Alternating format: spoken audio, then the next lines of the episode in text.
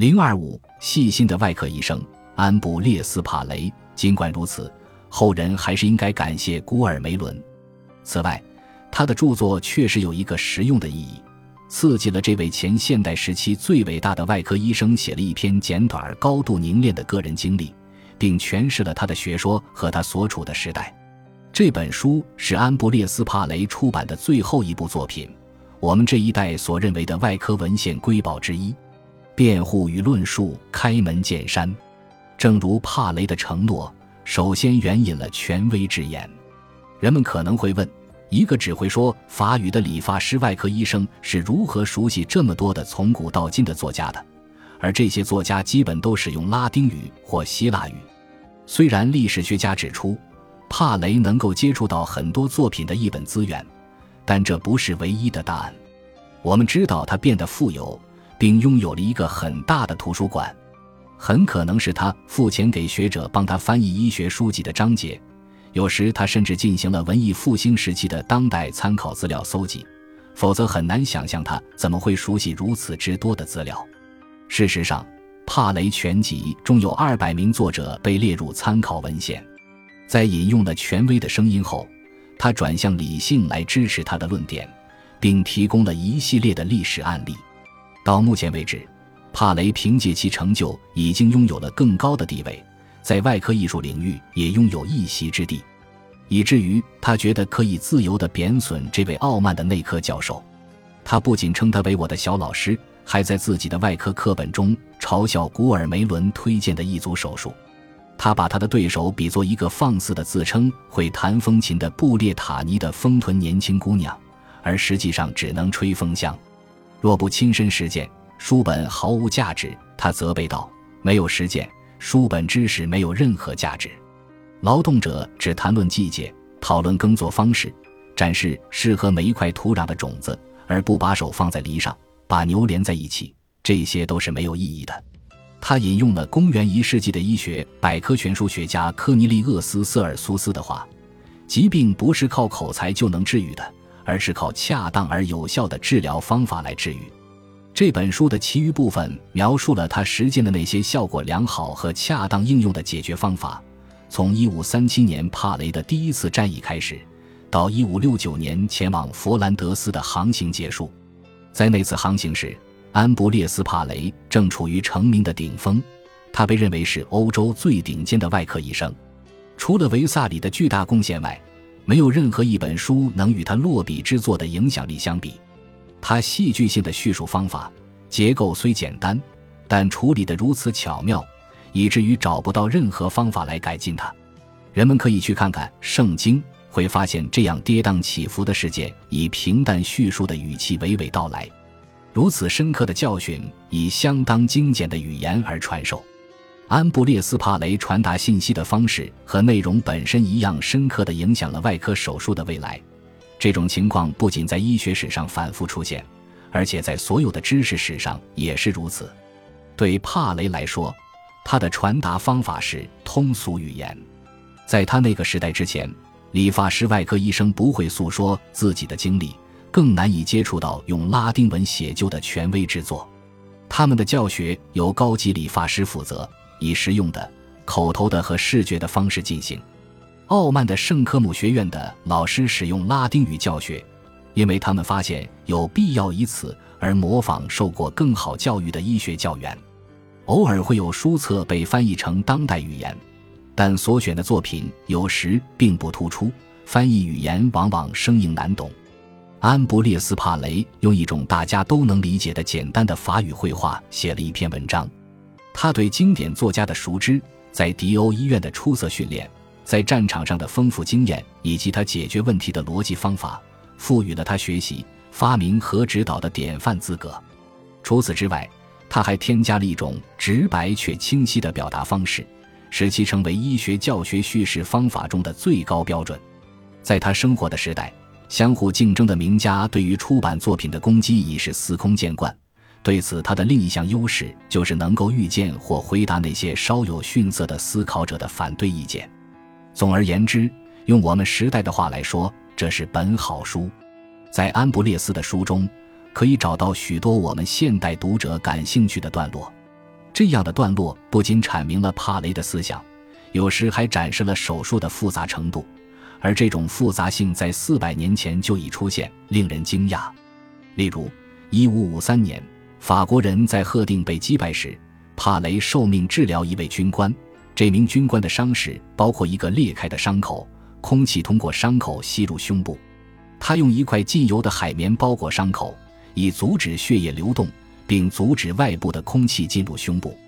他把海绵以一种方式放置，这样就可以给胸腔内淤积的血流一个出口。从他的描述来看，他似乎制作了一块包装松散的垫子，起到了单向阀门的作用。直到他准备好了石膏和绷带，他们用来固定病人抽动的胸部。很明显，对许多这样的伤口的观察，使他确信了胸科医生三百五十年后。才开始认识到的某些治疗要点：停止不受控制的进出气流，通过排空血液来缓解压力，稳定胸壁。帕雷在这场战斗中被俘，但如前所述，由于成功治疗了皇帝一名上校腿部的慢性溃疡，他最终获释。他对这一事件的描述让人想起当今的查房场景：主治外科医生在病患床边为初级医师讲解演示。他向上校的医疗人员展示的不仅是病人腿部的生理发现，而且还有一个事实，即溃疡与一条滋养他的巨大的静脉曲张有关。他的治疗就像二十世纪的血管外科医生一样，包括切除溃疡，并在膝盖上贴上膏药等。他为上校安排了卧床休息，他的腿也逐渐痊愈。相比于现代临床报告，他唯一遗漏的一点便是皮肤移植。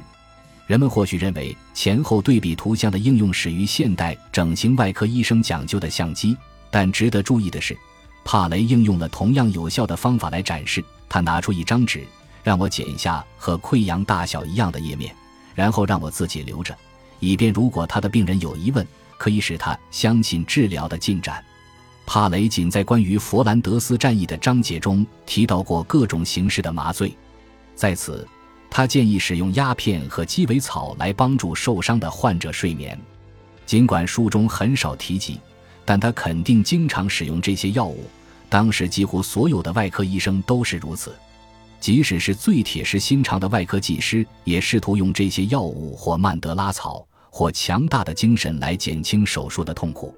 他们也通常被用来安抚正在康复的人，或者缓解那些将死之人的痛苦。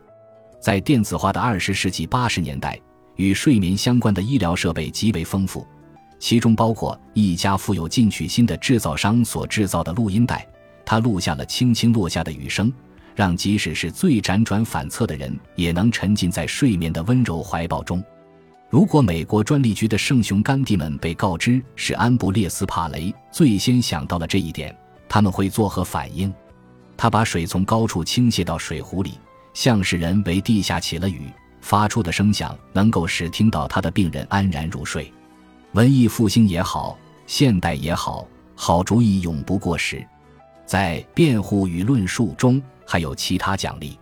从作者反对使用火药和火器的演说中引用的一些措辞，使人想起圣经的先知们愤怒的反对人类的罪恶的劝解，比如雷声。他的声音就像先前派来的使者，预示着即将来临的暴风雨。但是最要命的是，这可怕的发动机在轰鸣，同时把致命的子弹射进胸部，把可怕的声音射进耳朵。重复的共鸣似乎是一种刻意的文学手段。作者试图重复使这一章成为整篇论文的点睛之笔。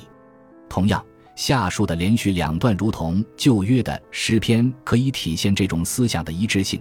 他们在文章中多次出现，附在此处是为了在两节截然不同的诗句中证明这种观点：雷鸣和闪电通常只会造成一击，而且通常只会击中众多人中的一个；而大炮的一发炮弹就可以毁灭并杀死一百个人。因此，我们所有人都理应咒骂这种致命引擎的发明者。相反，我们要毫无保留地赞扬那些。努力用文字和虔诚的劝告阻止国王使用引擎者。这是一首圣经性的说明性诗歌，由一位文艺复兴时期的先知创作。他的第一位老师是一位牧师，他的第一本教科书译自以色列古代卷轴，在这一章中有很多跳跃性的叙述，因为我试图把安布列斯·帕雷的生平和贡献放在他们产生的背景下。我试图描述他在残酷时代的人性，在傲慢时代的单纯，在迷信时代的客观性，在保守主义时代的独创性，在权威时代的独立性，在无逻辑和非理性理论时代的逻辑理性，以及他在实用虚伪主义当行，以宗教宗派的名义进行屠杀的时代的深刻道德感。凭借他非凡的观察力和从他的经历中得出普遍结论的能力。安布列斯·帕雷开始趋近于后来时代的伟大临床科学家，但还是有所差异。这种差异让他更为相似于古人，而非现代之人。安布列斯·帕雷相比于病人，很少在意疾病的过程，因为病人是他的志向所在。病人是一个处于困境中的人类同胞，这是古老的希波克拉底观念。大部分希腊疗法都是以恢复人整体的内在平衡为目标。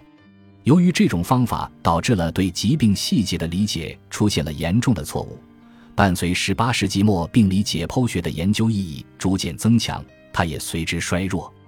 医学研究者们首先关注器官，然后是细胞，接下来是分子，越来越少的着眼于前来寻求帮助的惊恐的病人本身。这种对于细节的着迷，应当归功于现代医学取得的巨大进步，但是。正是由于同样的驱动力，我们对于病人的疾病负担的理解能力有所减弱，尽管我们不希望如此。因此，帕雷的动机与其说是为了了解病理过程，不如说是为了减轻伤病患者的痛苦。